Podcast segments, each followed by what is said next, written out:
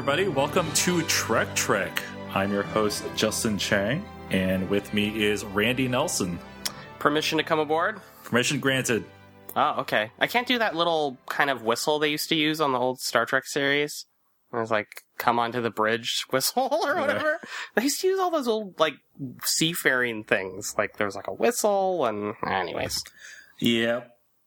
None of that anymore. Now we've got neural networks throughout the ship, which we still haven't seen yet. Yeah, no, n- nothing about the neural networks. It seems like a pretty standard ship, uh, Voyager Yeah. does. I'm, I'm, I'm just really, I'm holding out for when we have like a, uh, Voyager contracts encephalitis or something.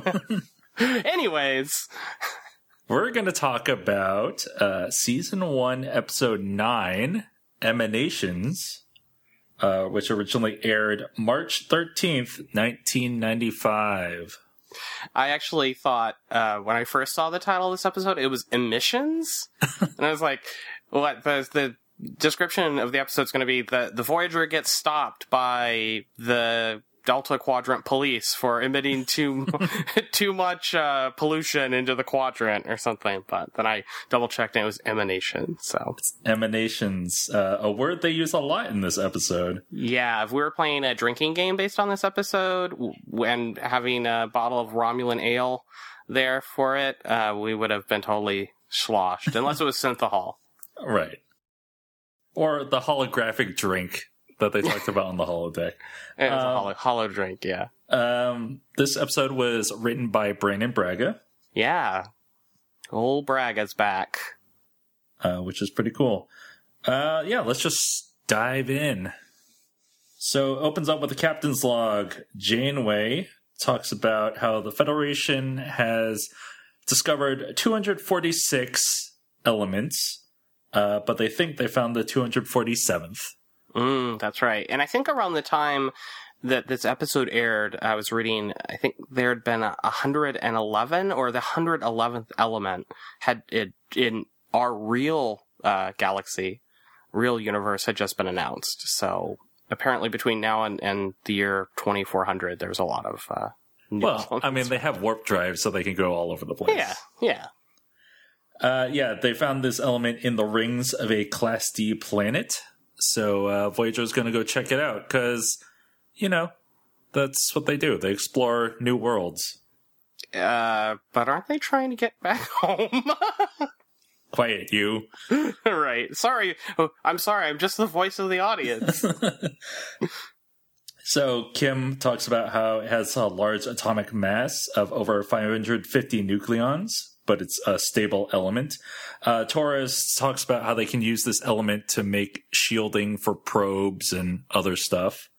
Uh, so it sounds like this miracle element that they could use if they could mine it somehow. This element is found in the asteroids surrounding the planet. Like I said, it's in the rings of the pla- uh, surrounding the planet. Uh, s- fortunately for them, some of these asteroids have Class M atmospheres. Uh, class M being Earth-like, uh, so they can breathe. They don't need environmental suits or anything. Uh, Chakotay, Kim, and Torres beam aboard one of these asteroids. Uh, and uh, Kim is really excited, by the way. I wanted to point that out. he gets asked to go on the away team. Yes, he's very excited to go on this away mission. Uh, they go inside. It's a very cavernous uh, asteroid. There are a lot of cobwebs around. and I was wondering at first if they were going to address that, or they're just like, oh yeah, how do we make this look like a creepy asteroid? Oh, just put up some cobwebs. But where did the cobwebs come from? It also kind of reminded me of the when they beamed into the the asteroid or the planetoid on the episode with the the organ stealing aliens. Yes, this episode reminded me a lot of that because they were checking that out to find dilithium. Mm-hmm. So, so Voyager's always trying to find something, and it turns out badly. Uh huh. Hopefully they'll learn now the second time. So yeah, there, there's these cobwebs. I made a note that it looks kind of like a cheap haunted house. Uh, yeah. the cobwebs were not very convincing. No, no. I, I almost want to say, well, there's something that comes up with uh, with Chakotay a little later that we could talk about. Okay. Uh, Torres finds a humanoid body wrapped up in the webs. The body is dead, uh, deceased. and then they find a bunch of of these uh, wrapped up bodies, and it cuts to the opening credits. When we come back, uh, Chakotay says that the bodies vary from being dead for years to only a few days. They found one body that's only been dead for 12 hours. Mm-hmm. Uh, Chakotay guesses it's a burial site based on how the bodies are positioned. The element is emanating from the bodies, uh, Torres discovers, and it's uh, they assume it's part of the decomposition process. Uh, Chakotay wants to leave the, leave the bodies alone, uh, but Kim is very keen on studying them. Uh, Janeway agrees with Chakotay, however, and they decide to do only visual scans with their eyes. They're not even going to use tricorders to examine Yeah, bodies. I, I didn't quite understand that, and it makes it seem like the tricorders are somehow invasive. Yeah, I don't know. Maybe it has to send out some sort of well, harmless beam. I was, I, Mm-hmm. I don't know how harmless it would be. Apparently, I'm, you know, I'm just, I was sitting there asking, watching this and asking myself, if they don't want to disrupt these bodies with a tricorder, do I feel safe having a tricorder used on me if they don't even want to use it, use it on corpses? I don't know. uh, is just really big on being, you know, super He's- respectful of the dead. yeah, yeah. I mean, you can kind of get that, and and I guess he he, he tells Kim a story about a burial site, right? Yeah, he tells Kim when he was younger, Chakotay went on a dig to a burial site. He took a rock as a souvenir, but it turned out to be a sacred stone. So he had accidentally desecrated a grave, and he felt real bad about it. So bad that he has to carry it on to this day that he will never disturb another site again. Right. Except when he's at a exca- excavation, sorry, of a burial site. Anyways, Uh, Torres is quick to wrap things up because, you know, that's how she is. So it's, it's within her character to be in a hurry. true. But she says something like, "Well, uh, I could tell that this race likes to bury its dead on asteroids." Yeah. That's what I could tell using only my eyes. So let's wrap this up and get out of here. Uh, Chakotay notices, though, that the bodies are naked, so they don't, the, whoever the alien race is doesn't believe in clothing their dead.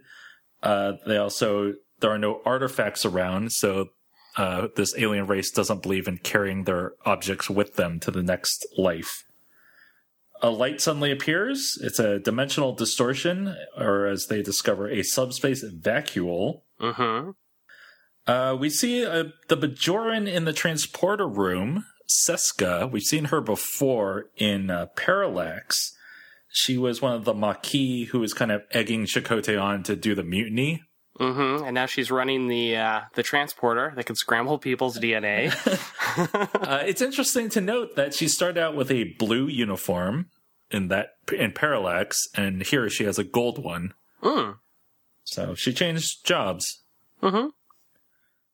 Seska beams three objects, three bodies aboard. Uh, it's Chakotay and Torres, but they also have one dead, wrapped up body. Uh, Kim is gone.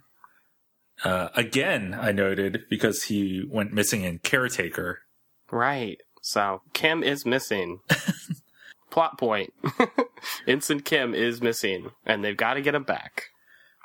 They note that the body is not from the asteroid because it's recently dece- deceased. Mm-hmm. So Torres suggests reviving the bodies so they can ask the person uh, what's going on, find out more information.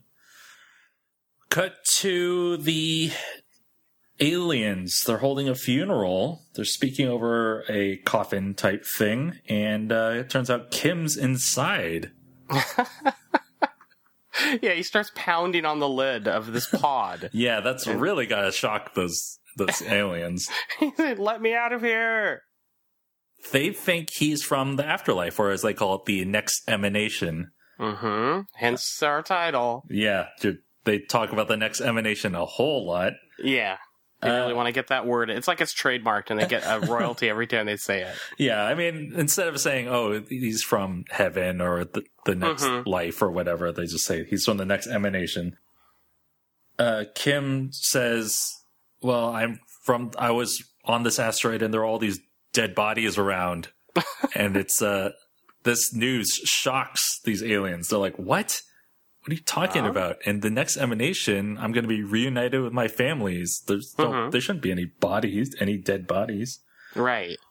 Um, back on Voyager, the Doctor revives the dead woman.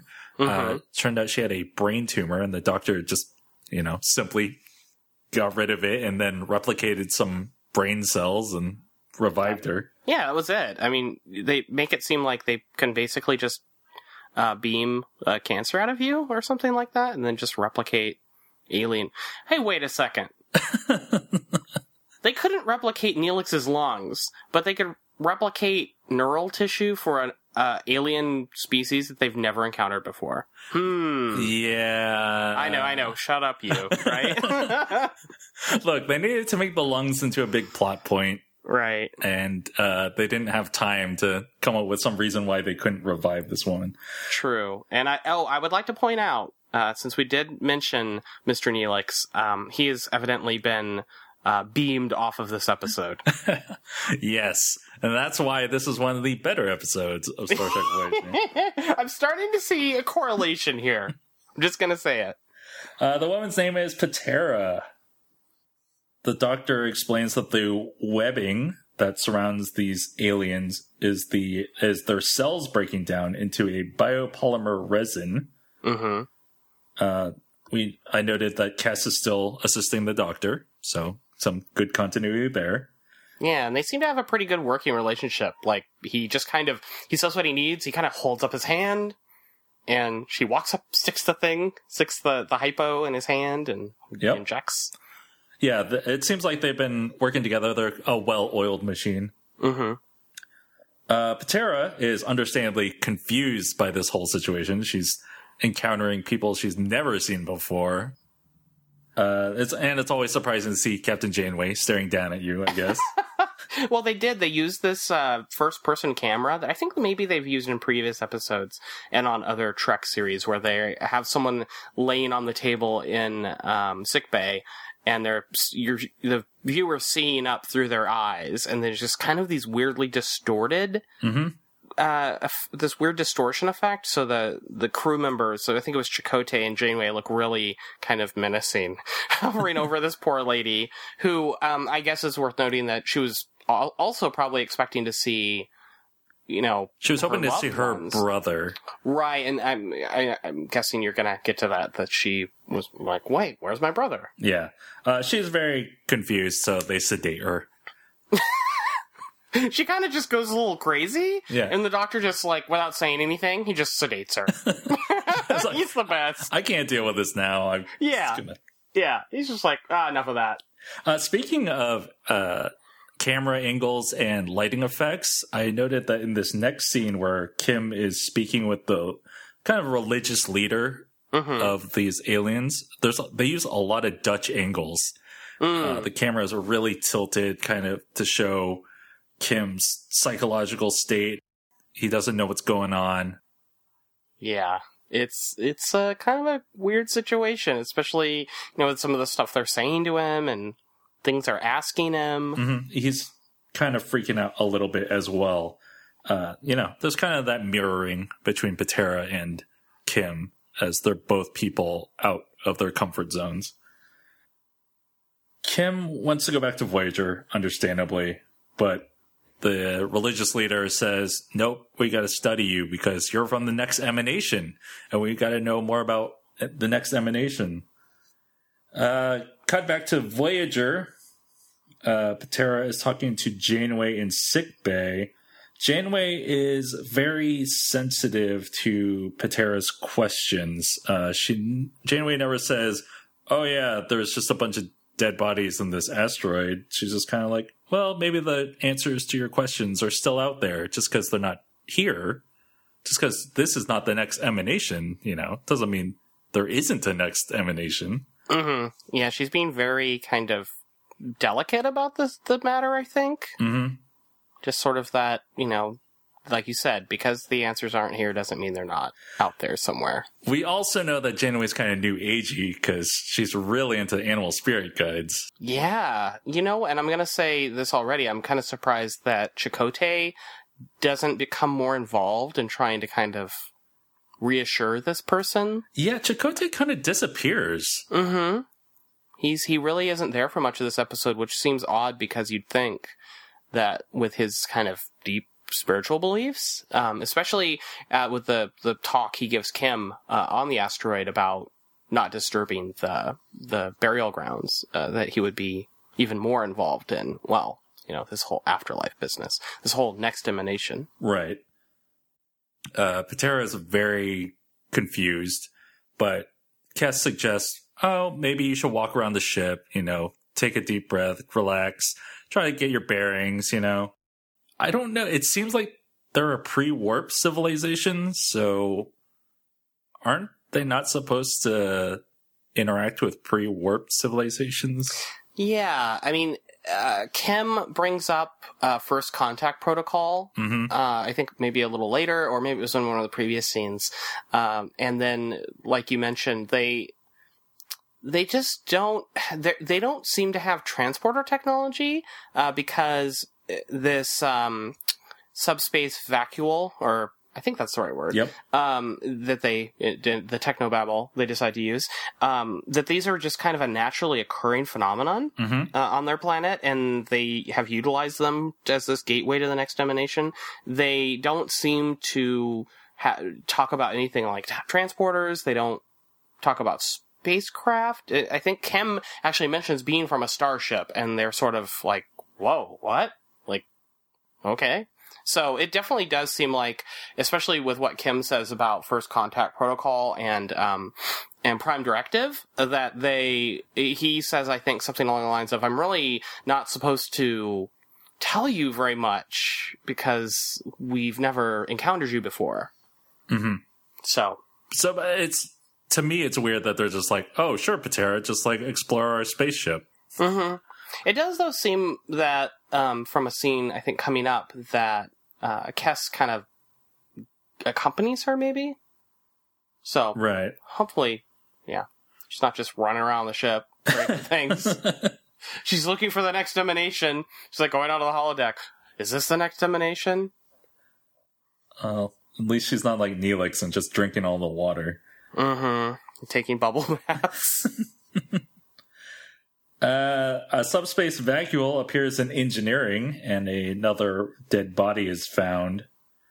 Uh, back on the alien world, the man who first uh, talked to Harry Kim, uh, Hatil, it turns out he's going to be going to the next emanation, and he's having second thoughts about it because of what Harry said about the dead bodies being in, lying there in the asteroid.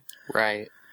Uh, Hatil reveals he had an accident and he feels like he's a burden on his family. So his family wants him to move on. And th- in this culture, going to the next emanation is a good thing. Yeah. Yeah, it's something he says that some people actually like really look forward to it and kind of don't well there's they kind of I think try to address some pretty heavy topics. They they mention um basically kind of suicide like they're not happy in this incarnation so you go to the next emanation and you maybe you'll have better luck there Right. sort of thing. hmm Um, but it's not just that he's. It's not just that he feels he's a burden, right? Oh, yeah. I mean, his family feels he's a burden as well. he says something about they had a meeting. Yep. They had a family meeting and decided that he's going to the next emanation. Atil, uh, we've all had a family meeting and decided that you should go kill yourself. and it's kind of, I, I think maybe it was before this, uh, this scene you're, t- you're talking about now, when his wife is visiting with him and says, basically says, like, no, like, he says, you know, I'm kind of having second thoughts about this whole thing. She's like, no, no, you gotta go through with it. Yeah. like, like she kind of wants him out of there. It just, to me, it seems like he just has like, he has like a, um, like a bionic kind of exoskeleton to help him walk, I guess. I don't know. He doesn't seem like that much of a burden to me. Yeah. I don't. Yeah. I didn't really get Oh, that. well. But anyway, Back on Voyager, more bodies are appearing. Uh, Janeway theorizes that it's the warp core attracting these vacuoles, so Mm. they leave the uh, surrounding area. They go half a light year away to get away from these vacuoles. In the galley, uh, like you said, Kes is talking with Patera. Kes talks about how in the Ocampa uh, Ocampa religious beliefs, they believe their spirit leaves the body. The, they bury the bodies, and the spirit goes off to you know the afterlife. And Patera says that not it's not just your spirit; your whole body is supposed to go on to the next emanation and be reunited with your family. You're supposed to be whole when you re- are reunited with your loved ones. hmm And then Patera has a realization that she's all alone on the starship and her, she's not going to see her brother. Uh, and, you know, she wants to go home. Uh, you know, she's a stranger in a strange land at this point. So in the meeting room, Janeway, Chakotay, Torres, Kes, and Patera talk about getting Patera home. Torres suggests recreating the transporter accident to send her back. Um, so Voyager goes back near the planet. Vacuoles are appearing. They try to transport Patera, uh, but something goes wrong and Patera dies. Yeah. So, um, oh, and they're also trying to send uh, like some kind of subspace beacon with her, right? So that Kim can use it to, Harry can use it to to get locked on and and transport back. Um, I I don't know. I was kind of a little weirded out by this scene where she dies in the transporter, and then Janeway kind of kind of flees the scene pretty quickly. Like, whoops, uh, nothing to see here. Uh, and it just kind of like leaves. Right? I don't know. I don't know. I Uh, think that she would have been a little more broken up, but she I think she just says something like beam her down to one of the asteroids. yeah, that's where she was going anyway. Yeah, she wanted to be dead. Now she's dead. After they cured her of cancer, brought her back to life, now they've inadvertently killed her in the transporter, and she's starting to get all webby again. Yeah. And they're just kind of like, oh well, um, I guess they couldn't revive her this time. Um, and then just beam her down to the asteroid and let's uh let, maybe if no one no one saw this happen uh we won't get blamed for murdering someone Well, it was accidental. It was, you know, yeah they it was know. an accident you know Transporter accidents happen all the time.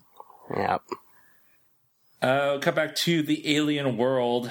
Again, I noticed the Dutch angles when Kim is talking to the spiritual leader. Uh, the leader wants to send Kim to another facility, and Kim is obviously not happy about that. He just wants to get back in the uh, transporter device so he can go back to Voyager. right and did you get the sense that when they whenever they talked about this studying him and especially when they were talking about sending him to this other facility i was starting to feel like maybe they were gonna like dissect him or something Yeah, It's- yeah, I definitely had that sense. yeah, it was like really kind of creepy. Um, this idea of kind of dissecting him. Oh, when you're you- you're bringing up how they're using these kind of tilted Dutch angles, and and it's a very like kind of off kilter situation. Um, and he's totally out of his element. Mhm. Um, there I, that reminded me that at one point it's proposed that maybe this isn't even so much as another planet, but that it's another dimension. Yes. So I almost wonder if it they don't I don't think they they don't ever specifically address this, but I wonder if it's possible that the planet that they are orbiting with the ring system is actually kind of uh, this is another say alternate universe version of that planet or something. Hmm. Yeah, that's So I don't know. I, maybe I'm just making up my own little side story, but yeah, it's and it, it was interesting that it's not so much he's being transported across space, but basically to another dimension. Right. Hatil talks with Harry again. Uh, Hatil is wrapping himself in a death shroud uh, that's been passed down through the generations in his family. And uh, he talks about how people actually look forward to wearing the death shroud. But again, Hatil is having second thoughts. Um, Atil mentions how he could just leave and go to the mountains and live out the rest of his life there. And uh, Kim suggests that he does go through with that, but make his family believe that he died or and went on to the next emanation. Right, not just run away, Right. basically. Uh, so so Kim suggests that Harry goes to the transference ritual in Hatil's place, you know, wrapped up in this death shroud. I mean, they wouldn't know. hmm Although Hatil is like very thin. right, he's definitely a different body type from Harry. yeah. I'm not saying that Harry is fat. I'm just saying he's much bigger than Yeah, Hatil. he's he's a he's a bigger guy yeah. in general. And then Hatil says, Well, you will die in the ritual. But uh, Kim says that maybe Starfleet medical technology will bring him back. Uh, you know, he's willing to take that risk. Uh, this is mirroring Patera, who, uh, you know, Janeway and Torres said, You could die in this transporter um, you know, earlier on. Right, and she does say, "I've already died once. I'm willing to do whatever it takes." Basically, yeah, you're right. I hadn't thought about that. I've made a note of how can this shroud have been passed on from generation to generation uh, if they're wearing it in the pod. And they get transported to the asteroid, right? Where they're naked. But I was like, maybe the pod strips some of their clothes, and because they end up naked on the other side. Yeah, and there's actually I noticed that um well, a spoiler alert, when when Kim goes through it, uh when he, he ends up on the other side, it looks like he's at least doesn't have a shirt on. Yeah, I noted that he would seem to be naked as well. Um, so yeah, so I guess it's something with the pod because it's not something when they die. Because when No. Patera died, she still had her clothes on. hmm And when Harry comes through uh the vacuole um the uh, the the opposite direction when he arrives on the planet um, from the asteroid, he still has his uniform on. Right. So it seems like it must be something the pod does. Yeah, I guess so. Uh, so Harry, the murder pod. yeah, it is a murder pod, and Harry is murdered in it. These red beams, these red like poles come out and kill him.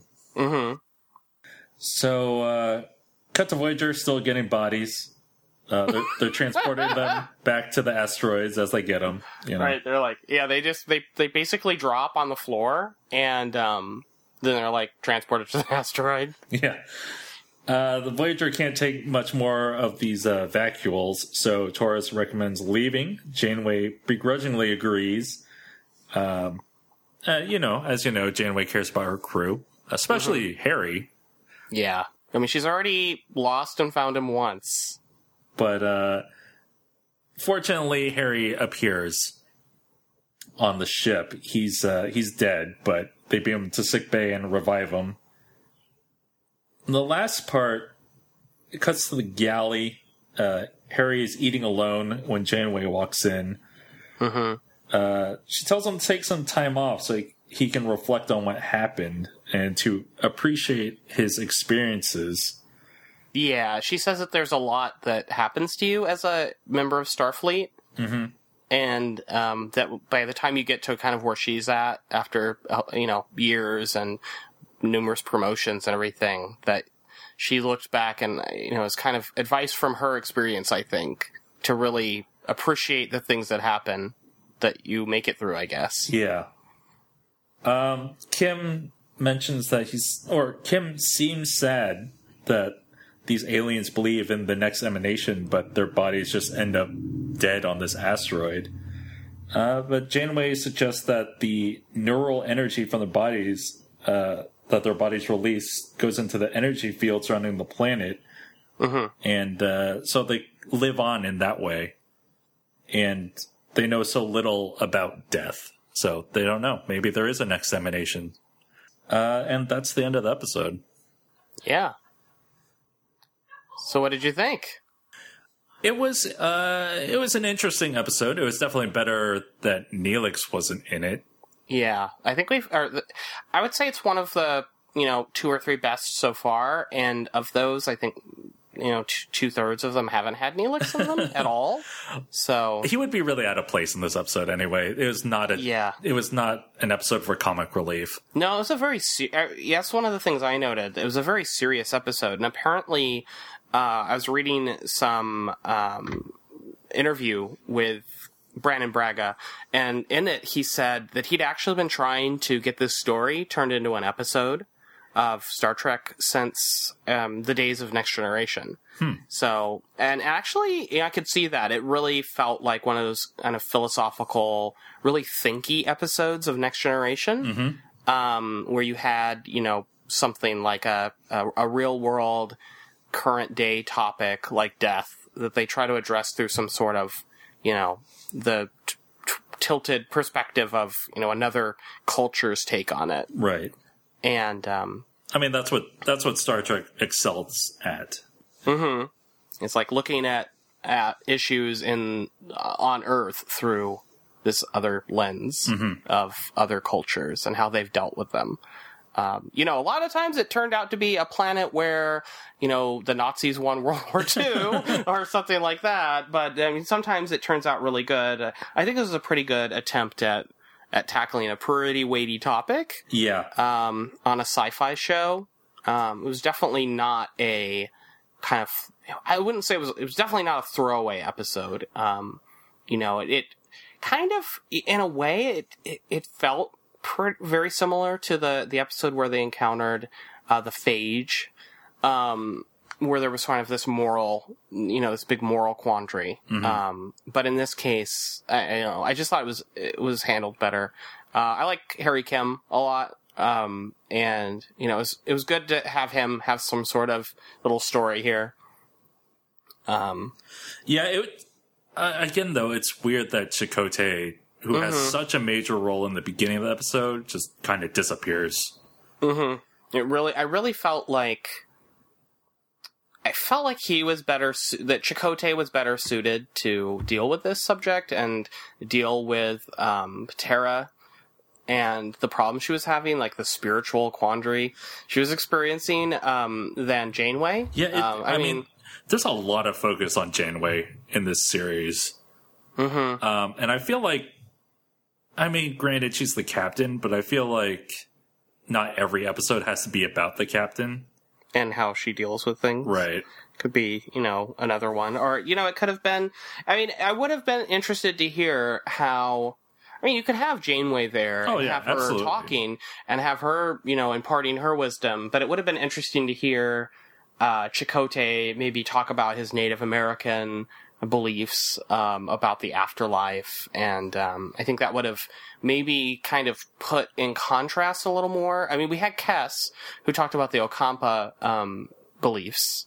So maybe it would have, you know, maybe the story would have been a little stronger if more of the, if you had this character on the enterprise or on the enterprise on the voice really felt like a next generation episode to me. So if you had this character i can i picture her on next generation going around and and interacting with data. I mean data would have been amazing is kind of like uh, uh you know kind of he would be asking all these questions too about is there an afterlife for androids? You know that sort of thing. But i can imagine you know per- perhaps uh Chakotay uh telling um telling her what what his people believed and you know Torres talking about what the Klingons believe and and things like that and it might have given you know a more rounded well-rounded story i don't know but i mean i thought by and large i i enjoyed it Yeah, Um, and I I liked how it was a very focused episode. There was no B story.